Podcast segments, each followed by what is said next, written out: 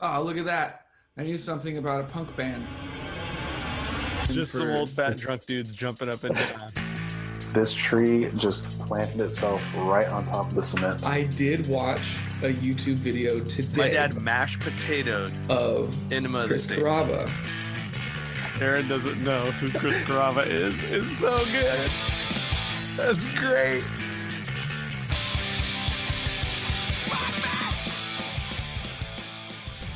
Welcome back to the Punk Tree, everybody.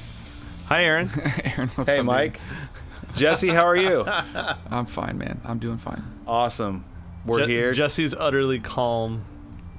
I've got a drink. We're outside in my yard. We've got some music playing from a few neighbors down the way. mm-hmm. It's nice. It's really nice out. You're Yeah. drinking a pina colada. I am literally drinking a pina colada. It's appropriate for the tropical weather we're having here in San Diego at night. at night. At night, yep. Uh, huh. Uh well, we, we have a pretty cool show um, for everybody today, and it, it's a little bit different. Is it a long one? It's it's not too long, but no. it is. Um, it was pretty fun. It was a fun conversation and near and dear to all of us because uh, we're all teachers, educators, um, and it is back to school time. Uh, pretty much everybody's back to school unless, they already were sent home for, Yeah. for being COVIDy. I thought you were yeah. gonna say unless your parents are neglecting you. Are you talking about homeschoolers? Yes. Oh, oh man, dang. Sorry to our homeschool friends. Uh, but yeah, we have a great conversation coming up in a second with um, our friends Brian and Andrew, uh, also educators, founders of Blue Dot Education, Yep. near and dear to me, um, and all of us. Uh, and well, it's just like a cool conversation, uh, and and we're gonna get to it in a second. Right. But before we do that, we are here in this beautiful backyard at Jesse's house. yep. I I'm happy to be back here. Um, Back in Burbank. Yeah, and wha- and one thing we do, as we do, is talk about the music we've been listening to. So maybe we'll at least have that conversation before we kick it over to our our bigger talk with our friends. Not a bad idea. Great, great. So if you don't think it's a bad idea, Aaron, Yeah. why don't we start with you? All right. Uh, lately, I've been listening to a lot of. Guess what? Death by Stereo. Oh, you got to say that more. Not Death by. Stereo. It's No, not that Death- was I. I had the tone in my voice of how excited I was about you talking about Death by Stereo. That was not accidental. Strung out. All right. okay. Um, Okay. I don't know what. Let's see. I listened to Car Crash Radio by Strung Out, which is off of their Agents of the Underground album, which came out sometime in the mid 2000s. And uh, for whatever reason, never really caught on to it. But something in the song caught my ear. And so I started playing it a lot. And I've listened to it um, maybe a million times in the last two weeks. or a billion. One, just Something one million. between 1 million and 11 billion. Okay. Um, yeah. I've gotten reacquainted with the album. It's grown on me a lot more, and I'm sad I haven't been listening to it all this time. Or maybe this was just the right time Yeah. For that album in my life. I don't know. I, I can relate to that feeling of being like, man, how, how did I forget to listen to this? But really, I think if you would have just been listening to it all along without giving yourself that gap, you would not appreciate coming back to it as much. Yeah, I think that's right.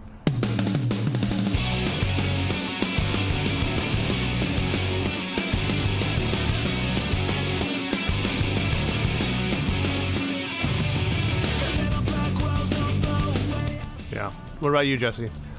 Um, related to a concert that we've got some tickets for coming up here, um, OC Fest. We're going to be going to that to see our friend Slick Shoes. Yes. And I'm also really excited that uh, a band I've liked for a long time, although they haven't made music for a while, uh, Too Bad Eugene. you got me tickets to this, right? Yeah. Yes. Okay. Are you going, Aaron? He has not said yes yet. I haven't decided if I'm going to be able to. Oh. I'm a a soft maybe. You're just. No, I'm a hard maybe. You're. Yeah. There you go. I'm a hard maybe. There you go. Keep it firm, buddy. blue blue pill punk rock. we keep it firm at the punk tree. But anyway, uh, something I've been listening to, Too Bad Eugene, over the last few months have put out a couple of singles.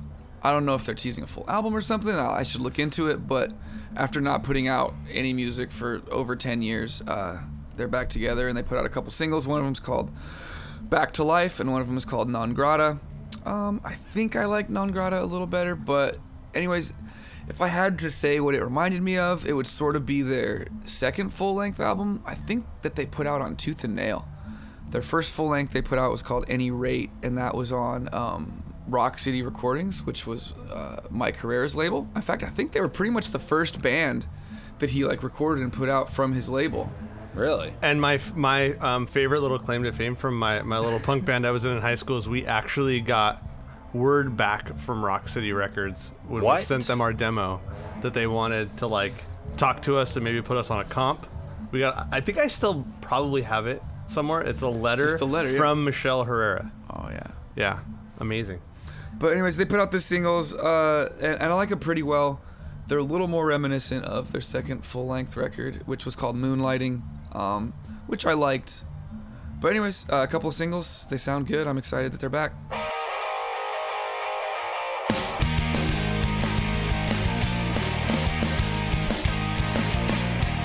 Well, you can leave if you want.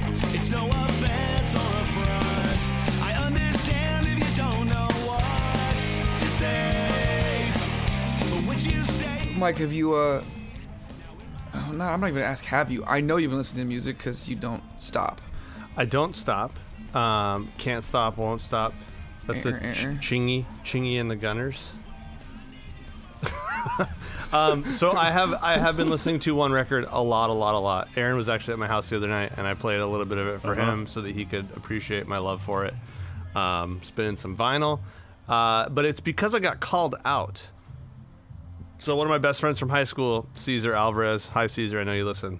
Um, we've been reconnecting and played a little music once. I mentioned on the podcast, and a lot of the music that I listened to when I was in high school, uh, we listened to together. And we had our last episode about 1999, and um, I forgot to mention. I don't know how, but I legitimately forgot to mention one of my favorite records of all time which is just stupid. Um, one of my favorite bands in high school was the band Longfellow out of Orange County. Uh, I feel even worse because I know some of, of y'all actually listen to our show and Oh, that's we've why you got- connected with. That's how you got the feedback. How did you not talk about Longfellow, you dummy? Yeah. Um, and so the Longfellow album and so on uh, came out in 1998, actually.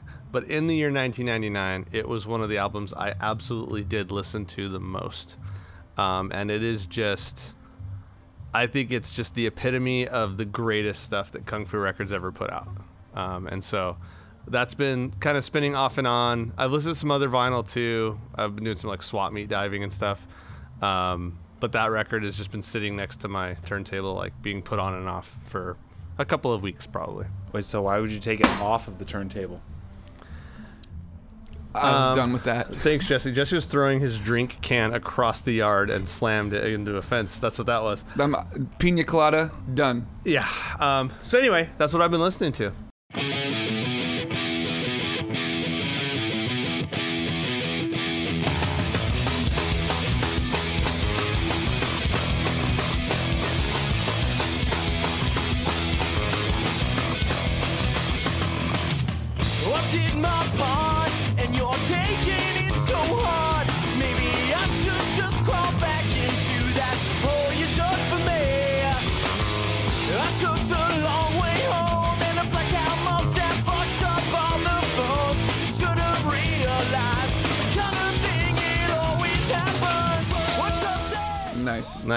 These beverages? I know, obviously, uh, our conversation that we're going to get into in a little bit was was at the pub, but we've got some drinks now. I, I just finished my Cutwater Pina Colada. It tasted very sweet. Awesome. I I have a beer. I bet a lot. Like none of our listeners, I bet, have listened to. Oh, come have on. Had this before. I don't know. Give him a little credit. Um, it's called La Nueva. It's a hazy or a New England IPA from Icono Brewing, which is in Mexicali or Mexicali, uh, which is the uh, capital of Baja California. And it's right on the Mexican side of the border from where I grew up in the Imperial Valley. And my friend Lucio um, from Calexico out there, I feel like every time I run into him, he he buys me this beer. and it's tasty and good. Nice. I've got uh, Travel Perks. It's an India Pale Ale from Pizza Port Brewing, um, and I think it is a seasonal. It's definitely not one of their regular rotational beers, but it's a West Coast IPA, which I bought it because there's not enough West Coast IPAs around anymore. Pizza Port always makes a good IPA Yep. and uh, it's got an awesome orange can. Actually, I think my daughter picked it out because I was looking at beer and she saw the bright color and picked it out for Is me. that how things are now? Your daughter? Yeah, she also beer got shops. me. Um, Your or she diapers? picked out my diapers, their PJ Mask, and a uh, beer called Bunny and the Chainsaw, or Bunny with a Chainsaw. Yeah, this is a bright pink can with a rabbit holding a chainsaw, Awesome. and that caught my five-year-old daughter's eye. Awesome. Well, um, we're excited to share this conversation with you. We'll go ahead and turn it over. I sort of wonder if there's any like cautions we should put out there before this conversation because we're at a pub and like there's other people around at other Oh. table like giving us looks like what are those guys doing Yeah, over there with those microphones More than ever before, the the interview slash conversation really that you're going to hear. We are at a pub. We're at our, one of our favorite places, O'Brien's Pub in San Diego. It's kind of noisy in the background. You're going to hear glasses clanging and people rumbling in the background. Um, I think you can hear the conversation pretty well, and, and we really want to thank Brian and Andrew for for spending time with us. We we we kind of um, we kind of pop quiz them with the podcast a little bit. It was a little bit of a surprise, uh, but they really do share some amazing insights about why it, why it is that we all engage in this kind of work, and really it does speak to some of the spirit of uh, our punk rock roots and the things that we care about, the passions that we kind of carry around pretty well. And I just want to shout out Aaron because he has some real profound shit that he says in this in this conversation. And so our listeners who are still hanging on as we get into this, I challenge you go listen to the, the profound Aaron Wolf shit. there you It's go coming up. All right. Enjoy everybody.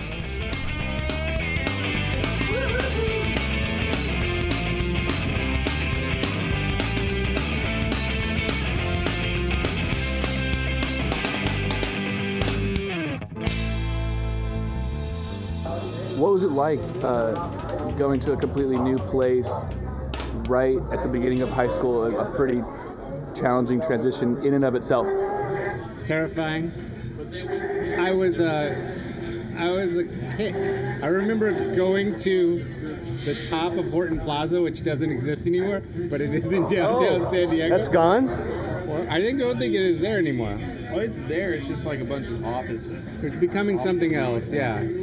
But it was a mall, and there was no mall in the town I grew up in of 5,000 people. But I remember we made our way to the very top of it, and we're looking out across San Diego. And my older brother, who I idolized, um, because he introduced me to music like Def Leppard Yeah. and, and Punk- that's some- some punk and rock. Motley Crue, which is not punk rock, but that was edgy music in Wyoming. Yeah, you were like a And girl. was- they he- dressed like girls. He was he was going into his senior year of high school. That's edgy music in Wyoming in 1988, 89.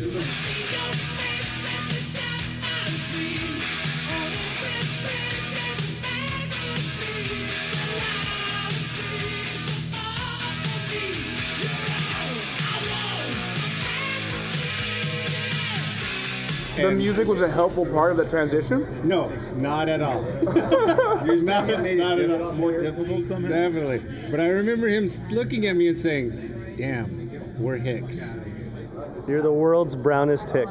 That, I, I didn't want to say it as a not brown person. Yeah, I lived on the literally there were tracks in the town and probably 90 I don't have data but like everybody that I saw except for maybe one or two families on the south side of the tracks in that tiny town was uh, was Mexican and they worked in fields and they helped run the make the sugar plant in the town go and uh, and everybody on the other side of the tracks was just I didn't know what happened over there. Didn't really spend a whole lot. Of, I tried to get invited to parties in the eighth grade. I got into a few, but I had to really work at it. Did you look old enough? I, I think I looked old enough. I just didn't look right to be in the parties on the north side of the tracks. How, how old were you when you got your mustache? That's a funny question, dude. That's because my kid, my kid is 14 and he started getting his at 12 and he was freaking out. He was freaking out about it because he didn't know what to do. But yeah, you, you do get the little like fuzzball going on. 13, 14 probably. You do? You you get it? There's like a just a the proverbial you. I get it. I I, got get you, it. I got you. I get it. Well, Brian, welcome to the Punk Tree. Yeah, You, didn't, you didn't know you were going to be on. I had no idea. Surprise! we just stuck a microphone in his face, and he was like, "What are you doing?" And we said, "Oh, you're the guest." He thought he was just coming here for a burger and a beer, and here he is about to. And he ended up with a shrimp sandwich and a beer. I didn't even know Aaron was part of the punk tree because I've, I've only hung out with him outside of like, kind of outside of this. I've been like, no, I don't know him as well. Now I feel terrible. Most people don't. I'm, I'm, I'm on my third adult beverage. Uh, so this Brian that we're hanging out with, it's Brian Delgado. Hello.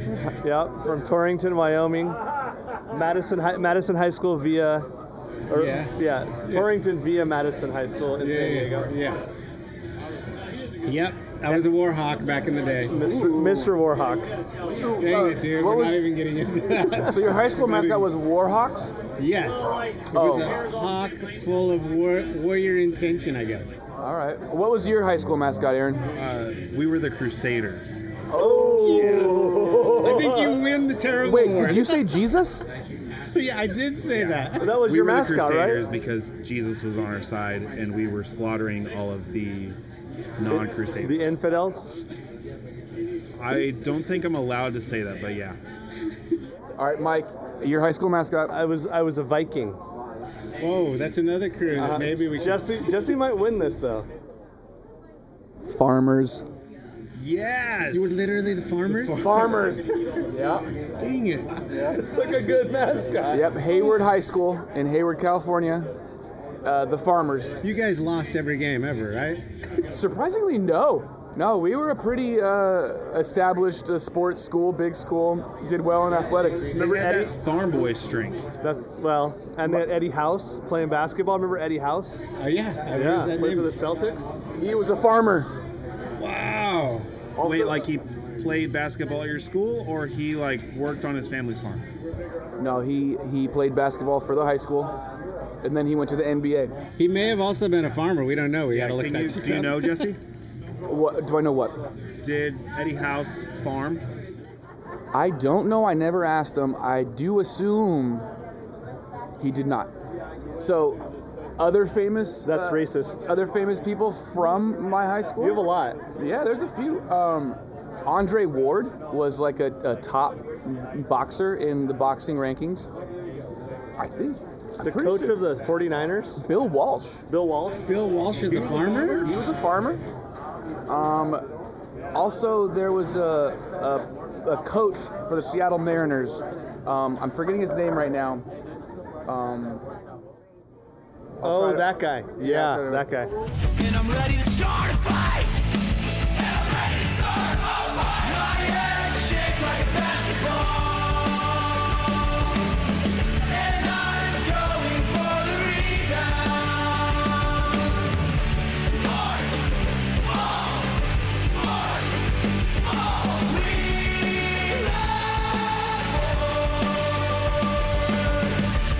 Graduated alongside a person, and I'm going to get his name wrong, I think, but I think it was Riley Cooper, but I can look it up again. But he's uh, he played in the PGA for a few seasons. He was never like super high in the rankings, but he was in there, in the mix. I think I would love to. Look, his first name was definitely Riley. I'll Were you the same age? He was graduated alongside me. Yeah. Wait, wait. You were the same year, Yeah, we graduated the same and year. you played in the PGA. he was the PGA.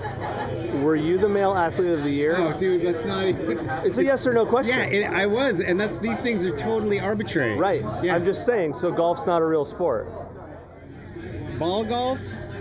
I think is a sport because disc golf is a sport. Other golf, foot golf's are a sport. All the golfs are sports. If we were going to invent one new golf, what would it be? underwater golf. Oh, Oh, that's good. Oh. All right. Quick question. Does it exist already, though? Swim golf? Dive golf? That might be inch swimming golf. Wait, like you have to dive and try to put your balls into a oh. goal of some sort It could. while it, you dive. It could be a. Or it puck. could be surface level. Getting the ball into that's a little bit like that weird know- sport where they pull each other's, you know, speedos underwater. What is Wait, that what? called? Where they're throwing the ball around? Water polo. Oh yeah, that. So, so water polo is different because you're a team and you're scoring against someone defending a net. Oh, whereas, man. whereas golf, you're on your own and you're you're trying to get. I know he just went for that the latent homosexuality thing. Like, No, I, it kinda- I didn't. I I, didn't. I, I I'm thinking about ways that players take advantage of each Ah. other in sport. Yes. Why is it Got so? Why is it so noisy around here? It's okay. So we are not uh, at home. We're not in the studio. This is like three episodes in a row, though. Yeah, we are. We are at uh, one of our favorite places, O'Brien's Pub. Here. Yep. We've been coming here for 10, 12 years long regularly. Um, and we're drinking good beer. It, it's its nickname or the slogan is the hoppiest place on earth. What's this beer I'm drinking, Brian? It's a triple hazy IPA. I do not know the name of it. I bet it's on that board behind you. Uh, is it the refraction in action? yes, refraction, refraction. Refraction in action. Yeah, by by Moksa. Is that how you pronounce that? Moksa? That's how I would pronounce it. Refraction and action. It's a triple hazy IPA that's 10%. And you said it was That's pretty. a lot of You described it as some overwhelming. It's over. uh, It's a little overwhelming. In what manner? What about it It, overwhelms? it tastes like incredibly creamy and incredibly juicy and incredibly hoppy. Like like so much so that you're just like, I'm like tired drinking it. It's like it's like It's over hazy, over everything for a hazy IPA. yeah. What do you have? What do you have, Aaron? Uh, so I just finished a McIlhenney Irish Stout, um, and I liked it. It we're looking at the board right now. It's only five and a half percent, which most stouts in America now are. I mean, it's hard to find one under eight percent. Yeah. But this is like, this one was really good. It's like not dry, not sweet. It has uh, like the appropriate amount of flavor, and I what I would like in a stout when it's 75 degrees out. It is warm. That's Paul McIlhenney, right? Who was uh, the brewer at Alpine initially? I think. Yeah, that sounds right. I think I've got correct. a, I've got a McIlhenney as well. What do you But have? Mine is uh, McIlhenney. It's called uh, Wizard Wand. It's just a, an IPA that's it's pretty floral, a little uh, fruity, but not overwhelming like the hazy that you've got there. Yeah. And I didn't really choose it. The server, uh, the server just came up, and I was like, I can't choose. And he's like, What do you like? And I was like, An IPA that's nice and fresh. And so he he recommended this. Brian, what do you got? I got. I went classic right now. Um, I got. I have a Russian River Pliny the Elder, which is a, a double IPA from way back. Everybody knows this one, but it is flowery and bitter and dank and beautiful. It's. If you've never had it, try the Russian River Pliny the Elder. To the East Coast listeners, this is like our version of Heady Topper. And speaking of East Coast, we have one more guest that just popped in. Oh, Andy. Andrew Lorario in the house. Hey everybody. Uh huh. Give us some East Coast accent. We know you've got it. It's all just movie accents. It's not real. It's not, all right. What, what do you guys want to hear? Like everybody in the movies likes to see Italian culture, American culture with like the with the asking questions like, oh, what do you want me to say? What, what do you want me to act like a clown on the radio? What's going on? Yes. Andrew, what is your what's a music influence of yours from youth? Wait, that, that, that, like, You're yeah. you're from Joyzy, right? Yeah. So it's got to be Bigwig, right? Of course. Not, um, music influence. Hmm. This is a tough one. I have to think. Like you know, You love fish.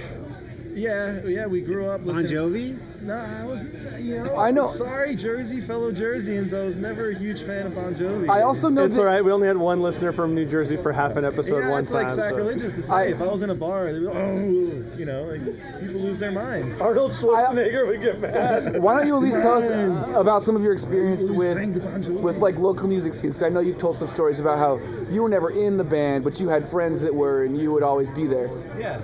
Yeah. So What kind of music were your friends' bands? um, they listen to a lot of like like jam bands. You know, definitely Phish. Um, oh God, back then. Our know, friends, uh, Al- Al- Bruzon, Alex Bruzon from My, my West one Dallas, friend loved bass just went to listened Phish Victor last Wooten night. all the time. Victor Wooten. There you, You know, go. he loved them. Uh, um, like Béla Fleck and uh, you know Les Claypool. Um, and there were some other people that we used to just play all the time just to hear. There, there was there was a moment where they were trying to learn like punk rock and a little bit of reggae, and so there was like a time where we were listening to the Police a lot.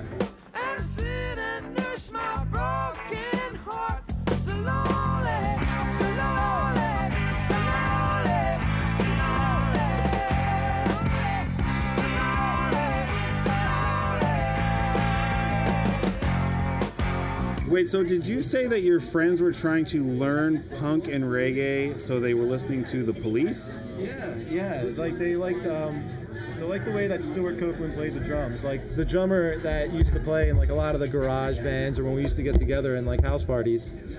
They um yeah, I mean Stewart Copeland was one of the guys that he used to like to try to model after. You know, he liked and a lot of those beats in some of the songs, like in Walking on the Moon, you know, it had like that reggae beat to it, you know. Okay, that's fair enough. All right, I, I want to get down to the shit so we can we can have the conversation that we were hoping to have. Yeah.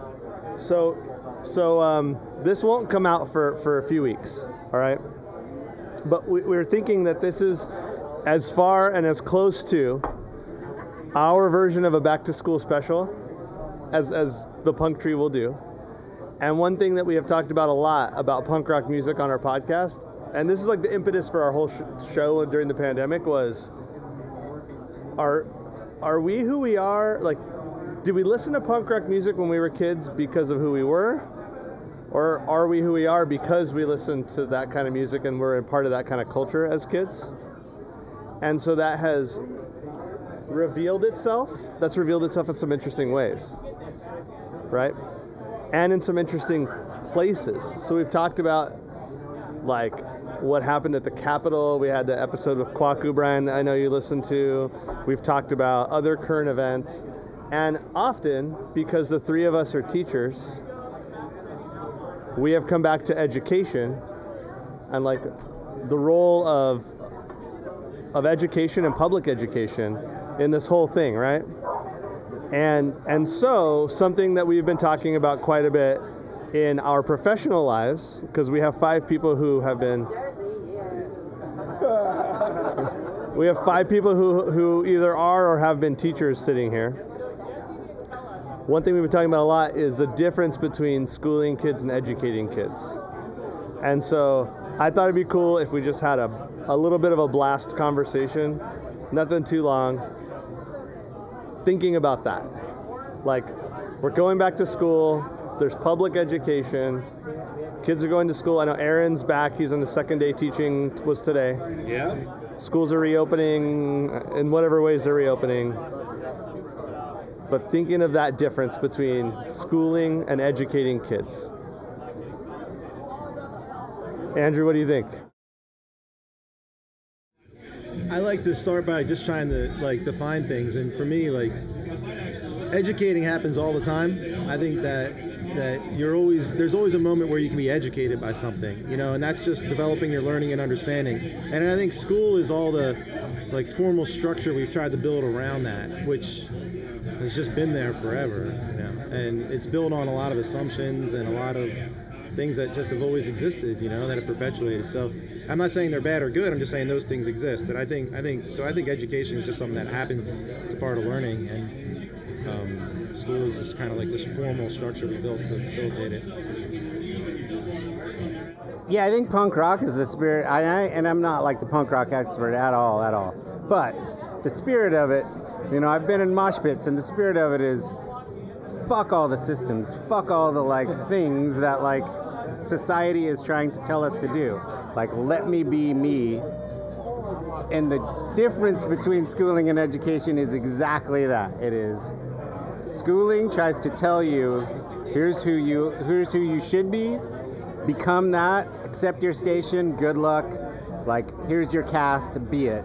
and uh, and the and the learning and educate like what Andrew's saying is you know about the learning. The learning happens no matter what, and so I think the spirit of punk rock is like the is like learning that systems kind of are shit sometimes, and we all need to like give them the finger and say, no, I'm not going to do what you want. I'm going to do my own thing. The danger in that is you is you're just like the, the complicated part is you're just rebelling because you're rebelling and not because you're like thoughtfully engaging, and that is the education piece that needs to come in of like pushing questions to people, young people in particular, um, so that they don't just rebel to rebel and they're not schooled in a different way, so that they're thoughtful about it and can like become something bigger. Yeah, I think uh, that's very interesting what you talk about. I think about the punk DIY spirit. I think a metaphor that we might uh, look at that, correct me if I'm wrong, but you look at like unguided uh, teenagers or youth that are trying to rebel against the system, trying to build something. It's kind of like throwing a bunch of rocks in a pile trying to produce a building but you don't have like any sort of guidance at all but you're just doing it because the system doesn't do it that way right whereas in education like you might have experienced people that can show you know you put the rocks in not necessarily this order but like maybe give you some kind of guidance and like help you along. Yeah, Th- that's what that's the role of adults is to listen to the idea, and if the idea is stacking rocks, and and you can help them refine the idea to like something that is that that will create something more beautiful, cooler, more functional, and and, and but basically you're as as the adult you're like what what's what's the you got to like listen for the idea and then you got to lift it up and share it with others and get people behind it. Everybody wants their idea valued. The thing about schools is you get a really very explicitly designed and crafted society out of it. And and it's you know that's what you get. You get people that fall into that place that you mentioned. And there's parts of it that, you know, would do better from having more ideas and more people part of that, you know. And I, I, I want to name Aaron pausing. You're, you're the newest teacher here, right? But I think the fact that you paused when you were telling that description of the rocks, and and one of the things about a podcast, people can't see our faces and they can't see the dynamic of the group. And this is the largest group we've had, like Yeah, on right. Um, Passing mics back and forth. yeah, yeah, stuff. it's great. Like, and that's it should be messy. I, I like polish is polish is meant to like make something look different and better, quote unquote, than it is. Uh, Brian was like holding himself a little bit there while Aaron was talking, and it was like two tiers of teaching, right? Like you were wanting to like be a little bit of a guide there for Aaron, while Aaron was trying to talk about his philosophy of education for a moment, and you gave him the space in a very similar way to way how Aaron just paused when he almost said, "Show them how to stack the rocks." But he checked himself and realized that's he waited, and that's not really what he wanted to say. And then I watched this little bubble of respect from Brian, noticing Aaron do it. And it was kind of profound because you were like, he's going to say, and they need to show him how to stack the rocks. Maybe I'm wrong, Brent. No, no. I, I think I think what he was saying was getting me excited about the fact that that it is valuing the idea that they bring. But but and then when he was pausing, I realized he had more to say, and so I and so I didn't want to cut it. I didn't want to cut him off. I, I, I didn't know exactly what he was going to say, but I didn't want to cut him off. So. And, and I appreciate that. Maybe my metaphor wasn't that great because we're talking about it now, so clearly it didn't land that great. But the point was, youth, teenagers, whatever you want to call young adults, have things that they want to bring into this world, and they have a vision, but they maybe sometimes don't know how exactly to carry it out, and they need a little bit of guidance. Doesn't mean like you tell them exactly what you're going to build, right? That would be the system. This is what you do in our world, but this is what you want to do. Let me help you do it. and I think there's a piece of it that is there's there's some shit out there. And so as I'm doing that thing with you, I'm also being your like fullback, being your whatever I can be for you, whatever you need for me to be for you, to help you learn that there's going to come kind of like a reckoning and a reconciliation of you and this world. And it could be very painful, it could be very beautiful, but you're also like helping them as that thing is coming. And and I would just say that the system piece is way more insidious. If it wasn't, punk rock wouldn't be what it is. It would be softer. It would be mellower. It would not fucking scream at you and activate you. The, the, that's there's there's emotion and there's pain and there is drama in that because the system is like it's way more matrix than it is caregiver.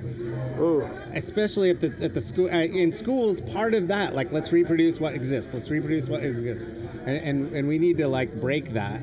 And the young people are not jaded. They know, they know, they see what's going on, and and and it's up to us to do something about it as educators. Yeah, there's a really good uh, someone that's sort of like a mentor thinker for us is Jeff Duncan Andrade, and we'll throw a link to like one of his talks in the episode description if anybody wants to like go check it out.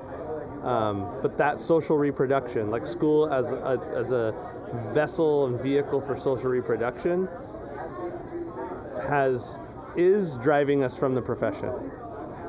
Like it's driving teacher artists out of the profession. And that's horrifically dangerous because what you will get is schools that are filled with a bunch of assholes who just want it. Like they want school to be a socially reproductive system that keeps the status quo, maintains the status quo, and and even maybe like like accents or accentuates the status quo. Yes, and I'm not going to steal the thunder of a future episode, but I did ask Aaron prior to starting this about a band called Death because my girlfriend's son, Silas, told me like check out because he's into punk rock and he has a he had a punk rock band that broke up and he's like reformed but it was called exhaust and it was it, it was amazing. I loved going to his shows. Um, but this band death i was just getting from aaron so a bit about the history. But that's like one aspect of like the fact that i had no idea there were black punk rock artists. Yes. Like at the very early stages. Yeah, not only early Before but everybody. Before anyone knew what punk was, or well, I guess before there was a punk, because you don't need to know what punk is to have a punk.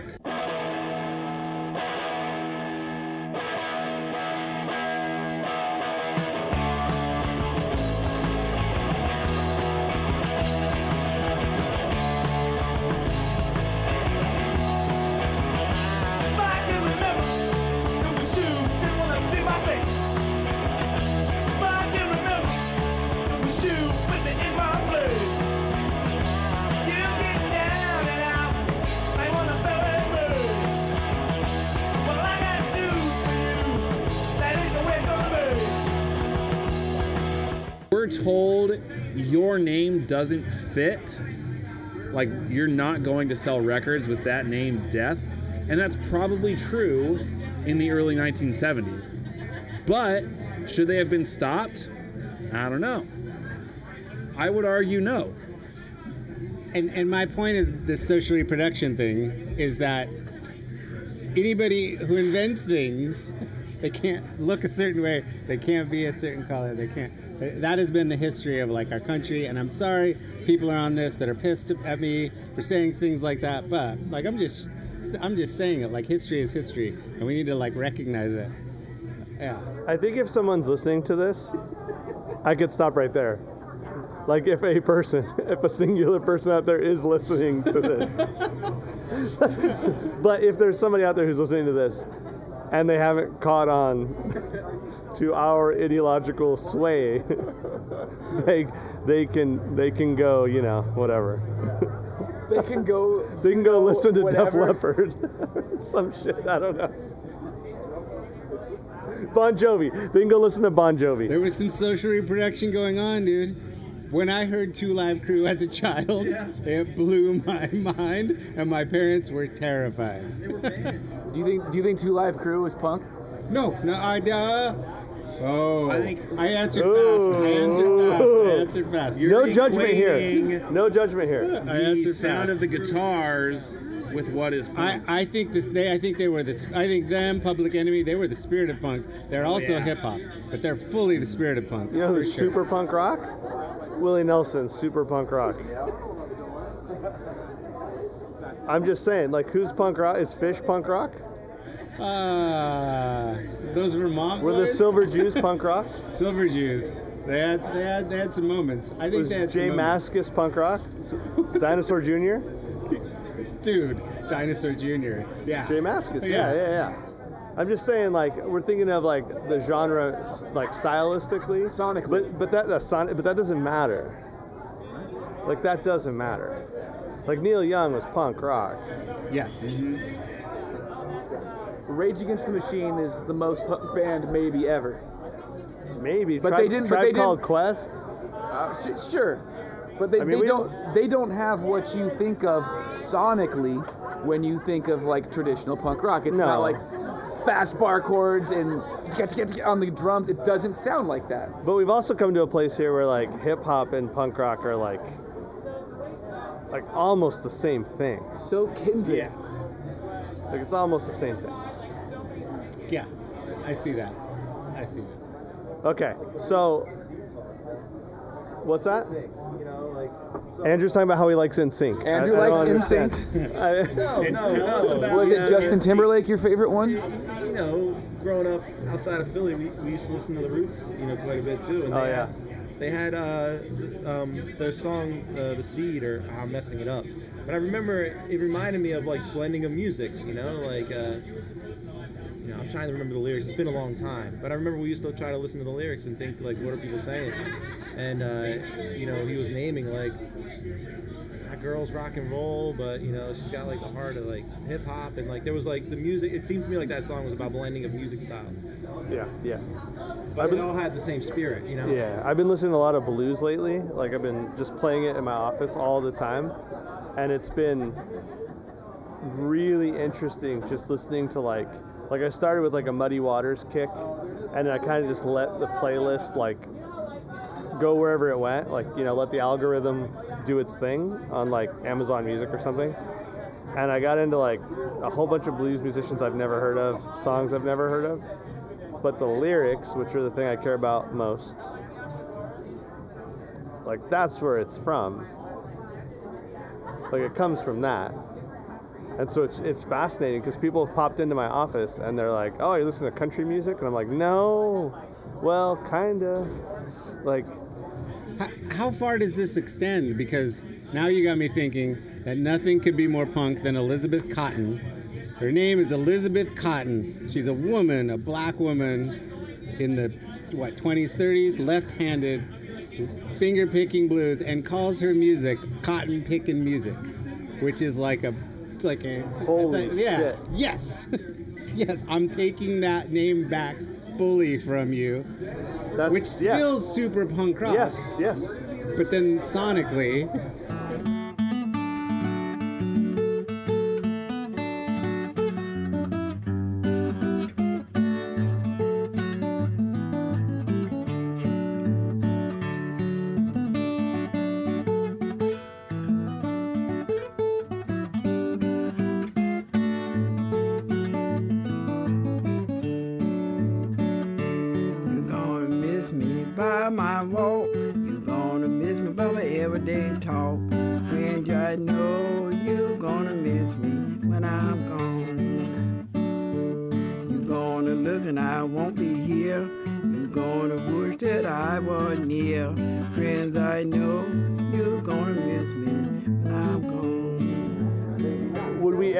have like bad cop, bad cop without that kind of thing though? I, I don't know. Brian's nodding his head, sort of like he doesn't know who Bad Cop Bad Cop is. Who's, bi- who's Bad Cop, Bad Cop? Bad Cop Bad Cop. Is that a is that a cover band of Bad Cop that, that sings uh, about Joe Biden? Uh, Flubs are allowed, Aaron. It's okay. no, no, no. You can, you can, you can help me out here. Bad Cop, Bad Cop is Explain a it. punk rock band made up of women. There's four of them. Okay. They all have ovaries. Um, but As far as we know, sure, you could be a woman without ovaries. oh my goodness, My wife doesn't have ovaries. She only has we're one. getting in the weeds here now. Okay, they advertise themselves as. Advertise. Damn it! Now I'm flubbing even worse. Anyways, This Man, is usually when this Aaron going, asks. dude. This You is usually when Aaron asks. within the punk. We're gonna cut this, okay? We're gonna cut right here. We're not so- cutting we are. any of this. And This we is are right now. as okay, so is. Bad Cop, Bad Cop is Yeah, a explain- punk rock band Okay. uh, made up of four women, right? So, would we have them without cotton picking? Wait, Elizabeth Cotten. Yes. Cotton picking blues. Yes. Would we? I don't know. I don't know either. I'm sure she helped though. That's them. I just uh, showed him. I looked it up on my Spotify. so so I'm I'm hitting the like. I'm gonna listen to this later. Follow. Yeah. Nice, nice. All right, we went way off, and we do need to wrap. All the teachers here.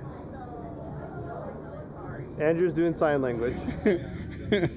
A- Andrew's Andrew's way in way, way more into reggae than punk. Oh, I He's know. way more into the Grateful I can tell by looking yeah, at let's his just eyes. Like, oh, yeah, let's just. Like, I can tell by looking let's at just his get real bloodshot about eyes. Andrew. Yeah. I've never heard him be this quiet. By the way, That's he always true, that's talks true. more than anybody. All right. But reggae might as well be punk. I, I mean, sure, sure.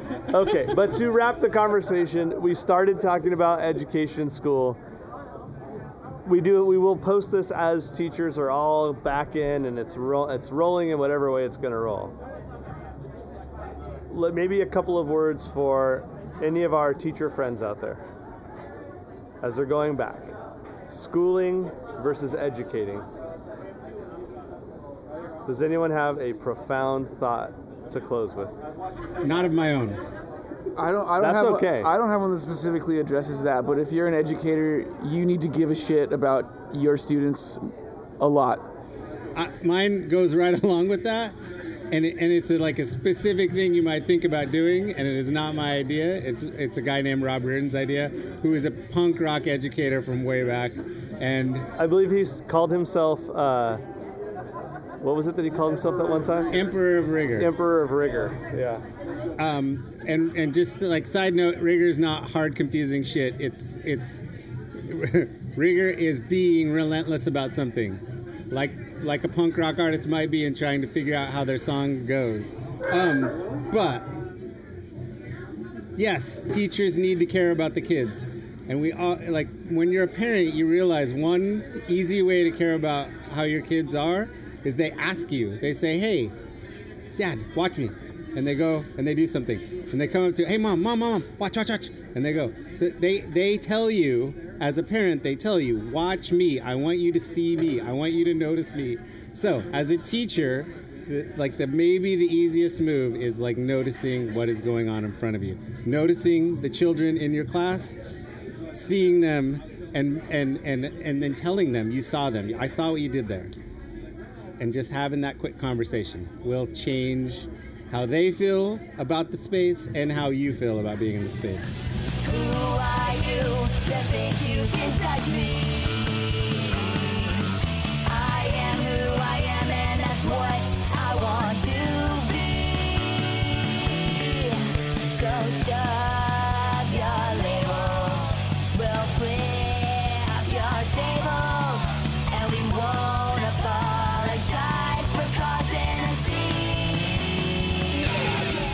think this is profound, but I'm currently at a what you call a continuation school, a school where kids that may not make it go. Make it in what? Uh, well, may not graduate. I put air quotes. Graduate's a thing, but like what I mean, like what Like, like they, term they, they were they were in danger of not graduating from their comprehensive high school. Thank you, Mike. Yeah. So like their their initial school before this continuation school failed them. Yes. Also, thank you, Jesse. But um, I found that the faculty there gives an overwhelming amount of shits about the students, right? And so the first week here, and the first week is all about community building, and it doesn't stop there. Like we have a very big focus on community building in our school. Um, but the point is, simply ask the students what they need, right? I've found that this week I've been, you know, just asking the students what they want in the classroom, what makes them feel respected and valued, and they'll tell you. And some of the stuff might shock you, uh, some of the stuff might surprise you, might not. Um, some of the stuff shouldn't surprise you, but it will surprise a lot of people. But just ask, right?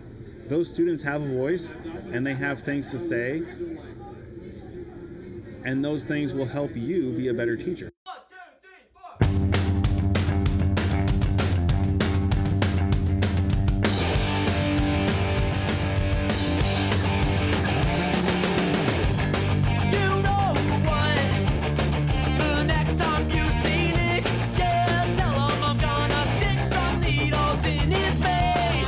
Dang, he's only been teaching for a minute. That's profound. That was profound. Thank you. Lorario, come on, man. You've never been afraid of the microphone. All right, all right, all right. It's hard though, man. I gotta follow these two guys here. This is this is tough. This can't be the. La- you got to give one of your one of your awesome analogies after this. Yeah, yeah, yeah. All right. Um, I think as a teacher. All right. Here's something I think that can be helpful. Just as a little tip, because I, I don't think I can give these like profound blanket statements about things. But just a quick little tip. I think learning is joyful, and I think you have to remember that always. And I think when you consider that, you become a learner yourself. And I think being engaged as a learner with students, you know, doing something, you get to that that, that rigor piece where you're relentlessly going after something because, you know, questions have answers. You're not getting kids just to answer questions. Like questions have answers. Curiosity gets satisfied. So you want to get that, like you want to relentlessly go after something because it feels right and it feels good and it's joyful. So I would just say, as a teacher, don't just talk about learning. Be a learner. Uh, be a learner with the kids.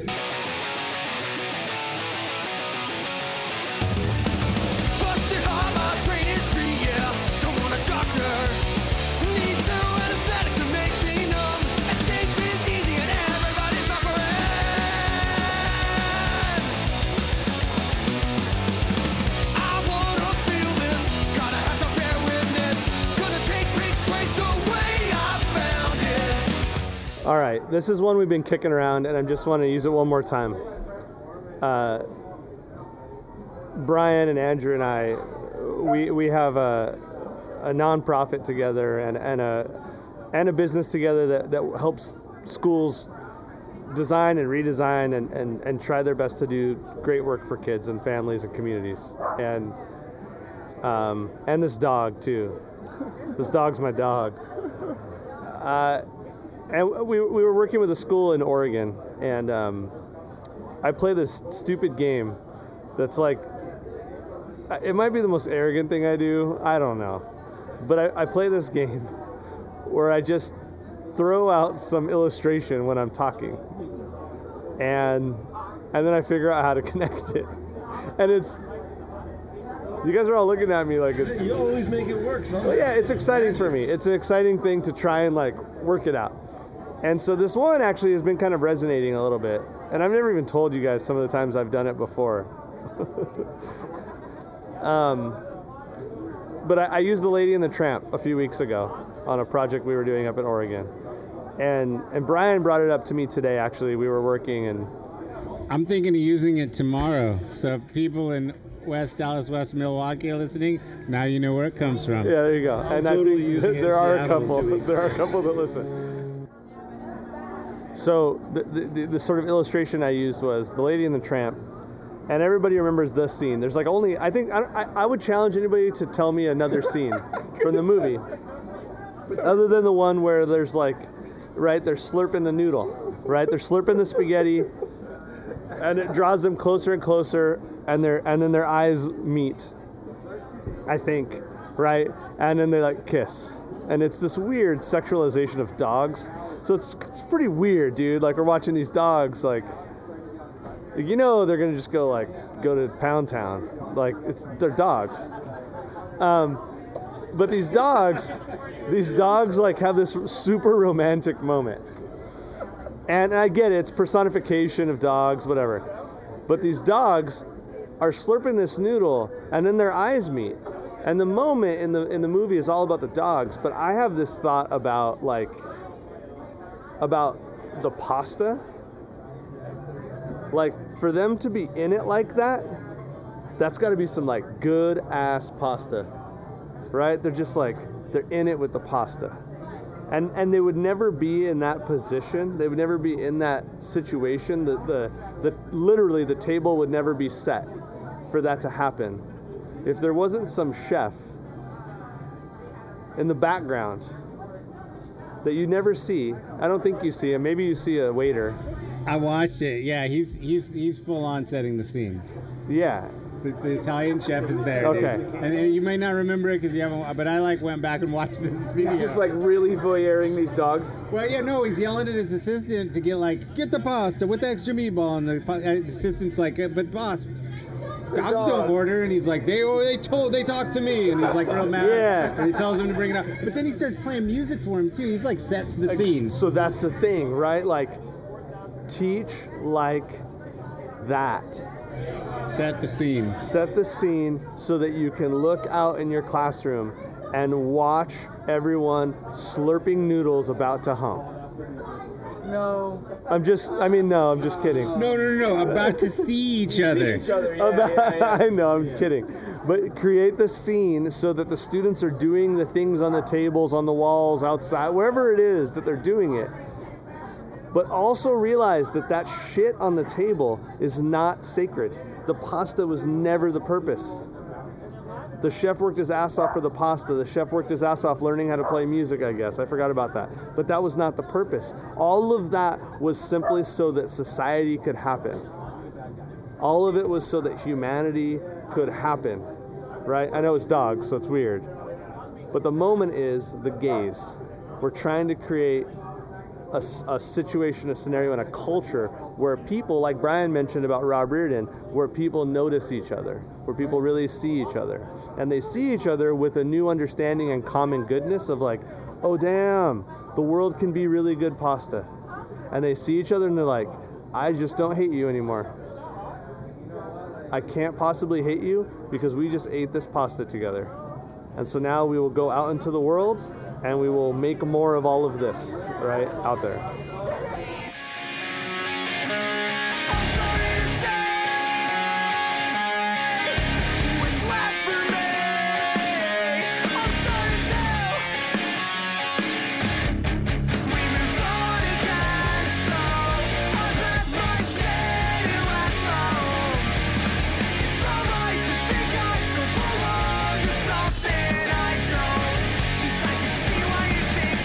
Well, that's it for uh, that conversation that uh, was just a little bit out there as far as um, uh, amount of noise that was going on in the background. I know that even at times in the conversation, I remember being just couldn't really get something in just because background noise tends to I don't know distract me. I think you were tipsy.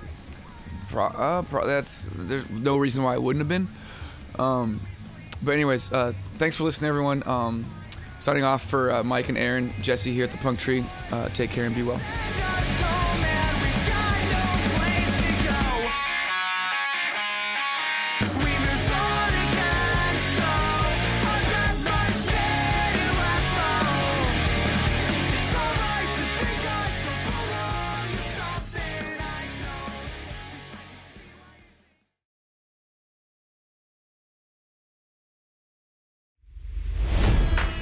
It's NFL draft season, and that means it's time to start thinking about fantasy football.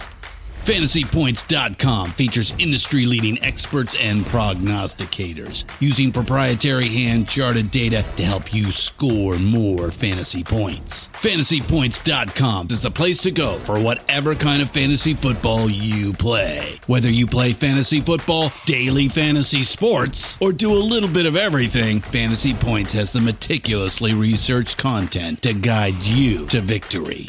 And why wait for the fall? Fantasy Points also covers the new spring football league, the UFL. Join the guru, John Hansen, Scott Barrett, Joe Dolan, and other massive names in the fantasy football universe with an exclusive offer.